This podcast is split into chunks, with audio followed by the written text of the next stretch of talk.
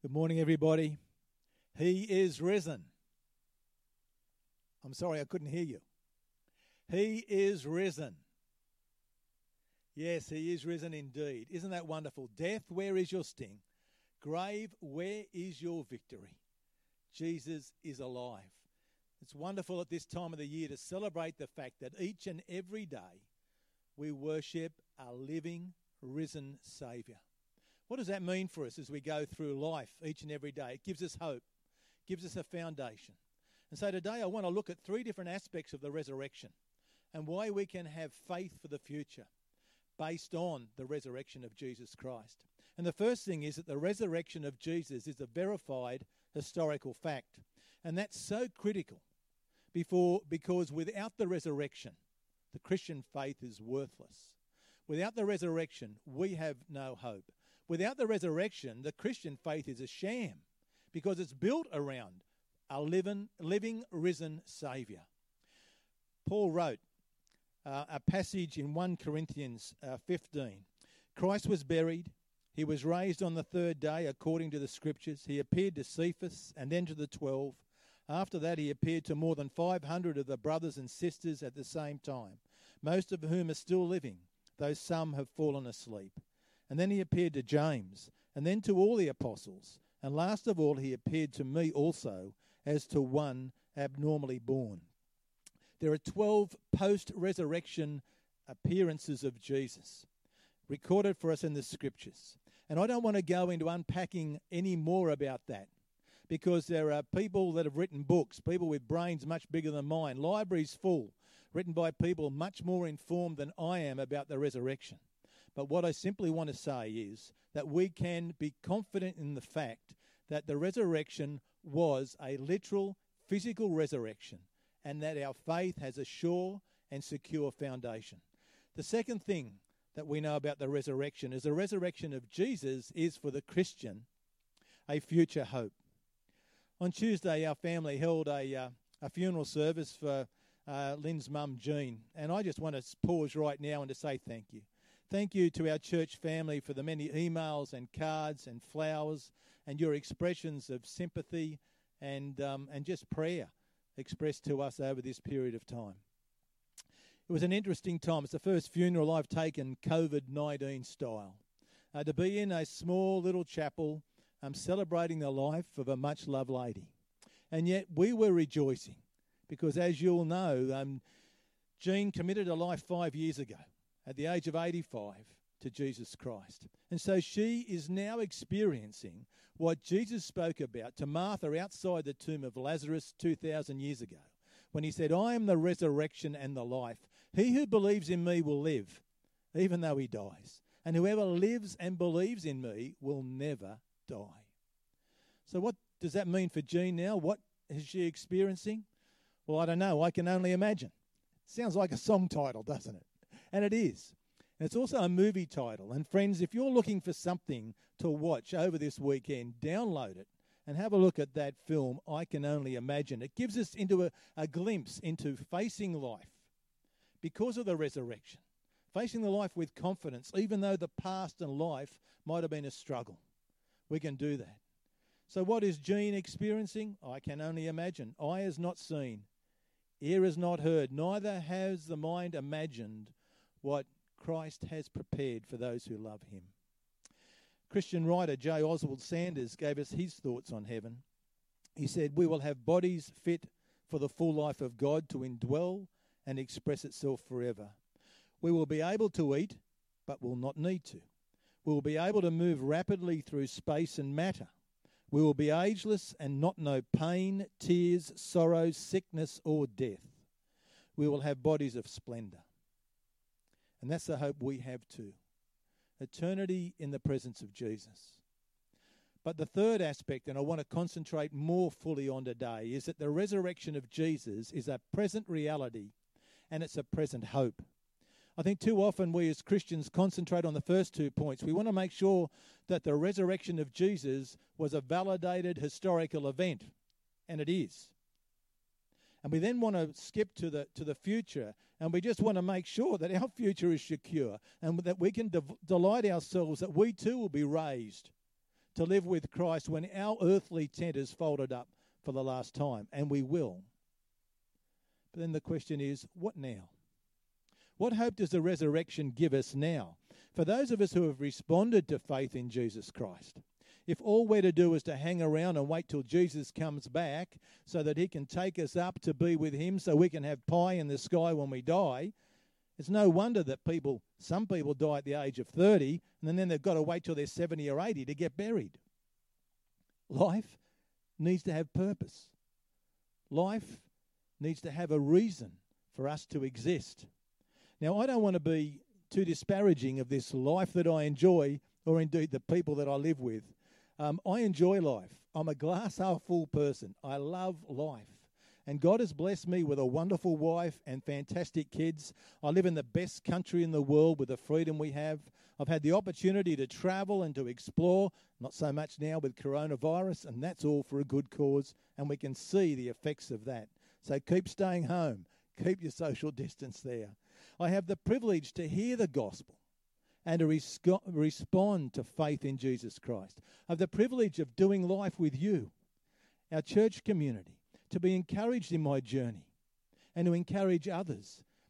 It's a special thing to live life on earth in a Christian community. And there's hope in that. But then there's another side to this life on earth, and we know all about it the drought, the famines, the floods, the fires, the disease, COVID 19, and the list could go on of the different challenges that we experience on this earth. As Paul, writing to the Romans, said, creation is in bondage to decay. So, how does that resurrection impact me? Living with a hope for the future, trying to find hope for today, and living in the myriad of these challenges of life, both on the macro and on the micro. The micro, for example, family uh, brokenness, financial pressures, perhaps uh, the, the hardships that some are experiencing now because of being laid off or stood down with this coronavirus. So, how can we take that hope for today? Because of the resurrection of Jesus. Well, I think there are two things that come out of Matthew 28 for us that was read for us earlier. You know, we live in a troubled generation. Researchers say that we are the most troubled generations that have ever walked the earth. Particularly millennials seem to struggle with that whole aspect of anxiety and what does the future hold. There's no need to fear. Twice in this passage from Matthew 28, we read, Do not fear. In verse 5, the angel said to the women, Do not be afraid. And in verse 10, Jesus said to them, Do not be afraid. The presence of Jesus with us his presence with us allows us to face the future with confidence. The resurrection of Jesus, that amazing demonstration of God's power over death, means for us nothing is impossible because God stands with us. And He invites us to walk with Him and to grab a hold of who He is and to walk with Him in trust. Friends, even in the midst of this COVID 19 pandemic, we can live with joy we can live with hope. We can live with peace. Our future is assured no matter what might happen to us in this life, even the loss of a loved one, even the possible death of ourselves in the years to come. We can face the future with confidence because we too have been born again into a living hope through the resurrection of Jesus Christ from the dead. That's the truth. That's our living hope. But that living hope is not just something to be viewed in the future. That hope transcends, transcends through to the way we live life each and every day. Jesus provided us with a model about that. We're told that um, Jesus, for the joy that was set before him, endured the cross. Jesus knew that there would come a time when he would ascend and be on the right hand again of the Father. And because of what lay ahead for him, he could endure all the challenges that came in life. And we know the many challenges that were in life for Jesus. The suffering and the humiliation he suffered at the cross, but before that, all the challenges he had, even with the religious leaders of that day. But for Jesus, knowing what lay before him, he could endure that hardship. And friends, you and I can endure the hardships of life even today. as we put our trust in Jesus Christ. No matter what that journey might be, we need to take hold of that. God has a plan and God has a purpose for us, and our God will never leave us. He said, I will never leave you, I will never forsake you. I love the quote from Corrie Ten Boom Worrying is carrying tomorrow's load with today's strength, carrying do, two days at once. It is moving into tomorrow ahead of time. Worrying doesn't empty tomorrow of its sorrow, it empties today of its strength. What an amazing line. Worrying doesn't empty tomorrow of its sorrow, it empties today of its strength. And how true that is. Friends, you might be saying, well, Brian, it's all right for you to say, don't worry, but this is something that builds up inside me. It's, it's an anxiety that builds, and I don't know how to deal with it. And I think that's where the key to living without fear comes. It's in our prayer relationship. It's in our prayer life. It's in coming to Jesus and saying, Lord, I bring this anxiety before you. I want to devote myself to you. I want to be prayerful and I be want, want to be watchful and I want to be thankful about what you have done for me. And Lord, I want you to settle my heart. And I want you to allow me to listen to you and to take comfort from you and to take my inspiration for life today from who you are. How does the resurrection of Jesus impact me each and every day? Well, the other thing that comes out of Matthew 28 for us is that we have a new mission. We are sent people. We are sent people. Three times in Matthew 28, we read an instruction to go. The angel in verse 7 said to the women, Go quickly and tell his disciples. And then Jesus in verse 10 said, Do not be afraid, go and tell my brothers to go to Galilee. And then in verse 19, what we know as the Great Commission, Jesus told his disciples to go and to make disciples of all, of all nations. And on each occasion, what they were required to do was to go and to share the good news. And what good news it is. John chapters 13 to 17 are, five fascinating chapters of an account of Jesus with his disciples in the upper room. And it culminates um, with Jesus uh, leaving and going out to the Garden of Gethsemane. But he was praying for his disciples. And he prayed this My prayer is not that you take them out of the world, but that you protect them from the evil one. They are not of the world, even as I am not of it. Sanctify them. Set them apart by your truth. Your word is truth. As you sent me into the world, so I am sending them into the world. This is where the resur- resurrection of Jesus gives us purpose. Friends, we're wondering what we're doing here between the, the cross and between life with Jesus in the place that He's preparing for us. This is where we get our purpose. We're to continue to work out the ministry of Jesus. We are to be the hands and the feet of Jesus. And what a privilege. What a privilege it is this Resurrection Sunday to know that not only was Jesus raised to new life, but Jesus wants to raise up to a new purpose in life. He wants to raise us up to fulfill this purpose in His name and in His power and the power of His Spirit. Matthew 5:16 Jesus said, "Let your light so shine before men so that they see your good deeds and they glorify your Father in heaven." So what's this mission all about? Well, this mission is a mission in word, sign and deed. Because that's the way God ministers to us. Can you imagine the uh, the joy of the women that first Easter as they hurried away with the good news? Uh, they were told um, first the good news from the angel and then the good news from Jesus, and they were told to go. Uh, I don't think they would have needed to go and be told to go and share that good news. Once their initial fear and, and shock had, um, had passed by, the natural requirement for them, the internal requirement of them, the, com- the compelling emotion for them was to go and to tell others the good news. And so they did. And so we need to go too especially in this time of history. In this time of our world, we have the good news of the gospel. Jesus is alive. Jesus walks with us. For those that know Jesus, the Spirit of God dwells within us, and He sends us out on a mission in the world. And we need always to be prepared to give an answer for the hope that is in us, and to do that with gentleness and respect, even in these situations of life. Friends, you yourself might want words of hope and need words of hope spoken over you today. I just want to say to you again fear not, the Lord is with you. And He wants to use you to take these words of encouragement to your neighbours and to your family who desperately need to grab hold of that hope today. All the conversations um, that we uh, hear when we're talking to one another, those that are on our radios and on our TVs are, are, are looking. People are looking for hope. We see the devastation that's happening, particularly in places now like Italy and Spain and, uh, and America and England. And it's tragic. Where do we get our hope? We get our hope by the words of Jesus. He gives us life and He gives us hope for the future. We also worship a God of the supernatural. We worship a God of the miraculous, a God who wants to bring healing and restoration, and we need to honour Him with the magnitude of our requests. Too often, friends, I think we fail to honour God with the magnitude of our requests. We, um, we bring things to Him and we ask Him to bless our plans, some things that we've already orchestrated ourselves. We need to be bold in our prayers. Nicodemus came to Jesus at night.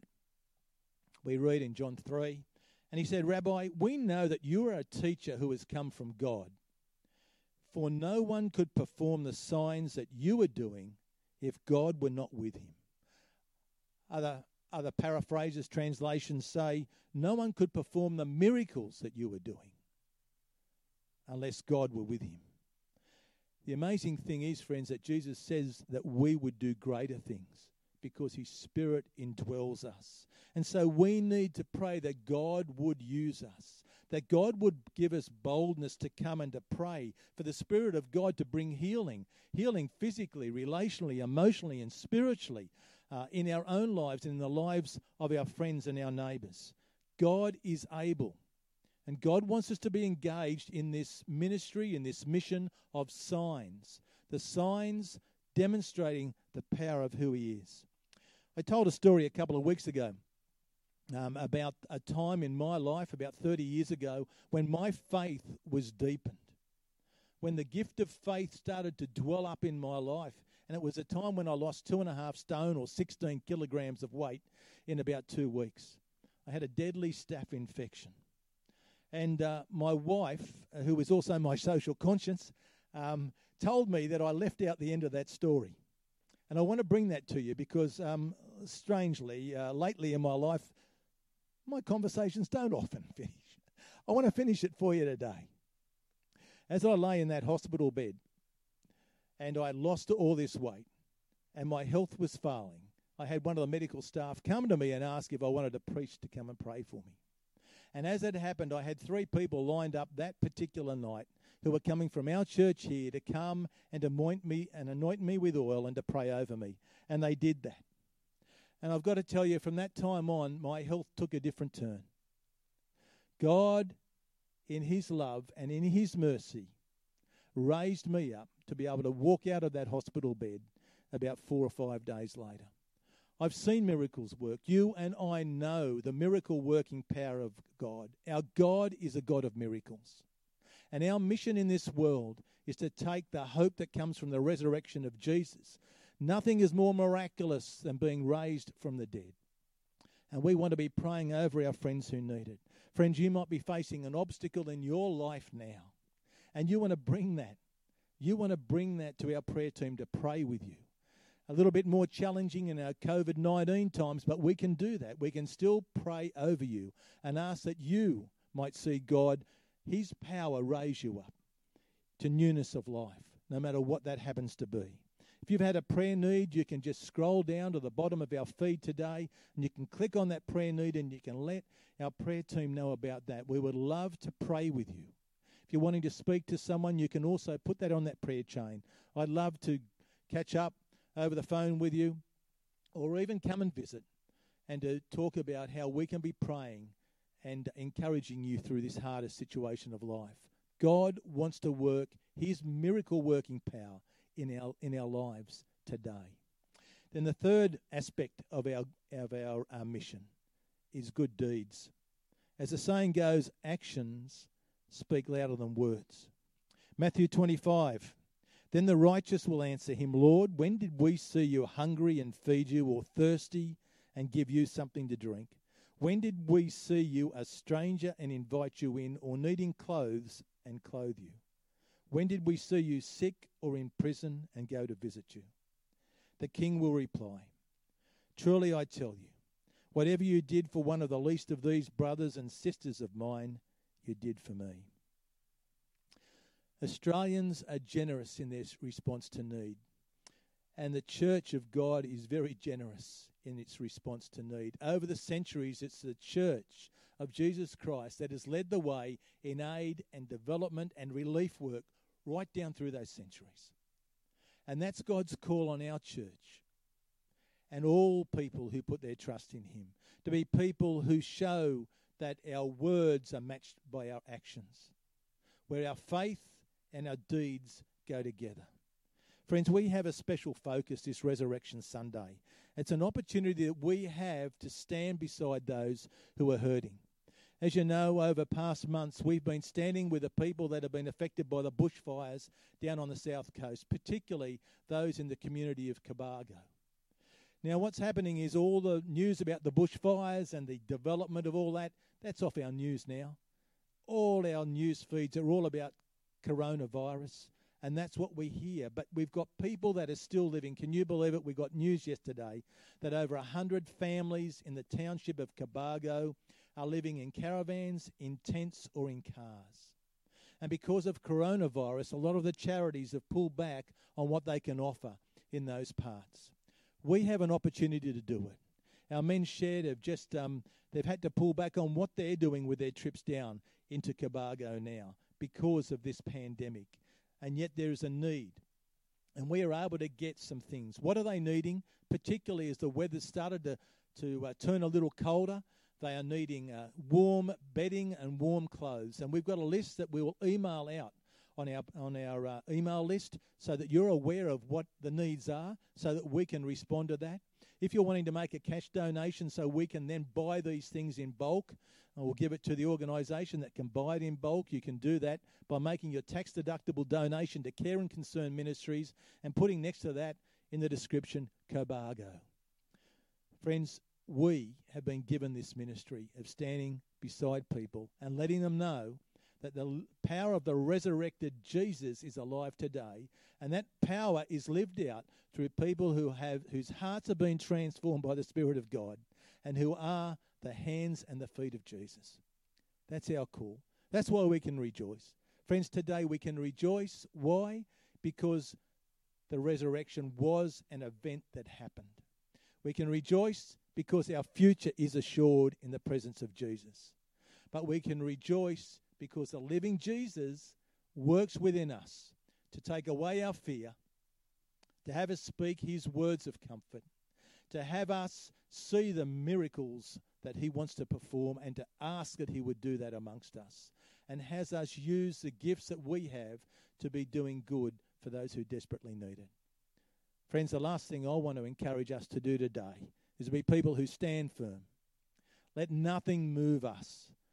Let us give ourselves fully to the work of the Lord because our labour is not in vain. Our labour is not in vain. This Resurrection Sunday tells us that. Our time is short here to make a difference in the lives of those people who desperately need to have hope this Sunday. Will you pray with me? Our Heavenly Father, we want to praise you and thank you for who you are. How we thank you that death could not hold you down, that you are alive, that you are risen. And Lord, what that means to us is that we walk around with your spirit indwelling us. You want us to make a difference in this world. You want us to be your hands and feet. Father, you want us to declare the words um, of, of just comfort. Father, your words of salvation, your words of hope, and Father, you want us to be praying that you would still continue to work in this world through the miraculous. And Father, you want us to be your hands and feet as we stand alongside people who are hurting to show your love. And Father, we want to do that. On this day, we offer ourselves again to you. And Father, we thank you for all that you've done for us through Jesus Christ. And we thank you that for what his resurrection means to us individually and for us as a body of people together. Thank you. In Jesus' name we pray. Amen.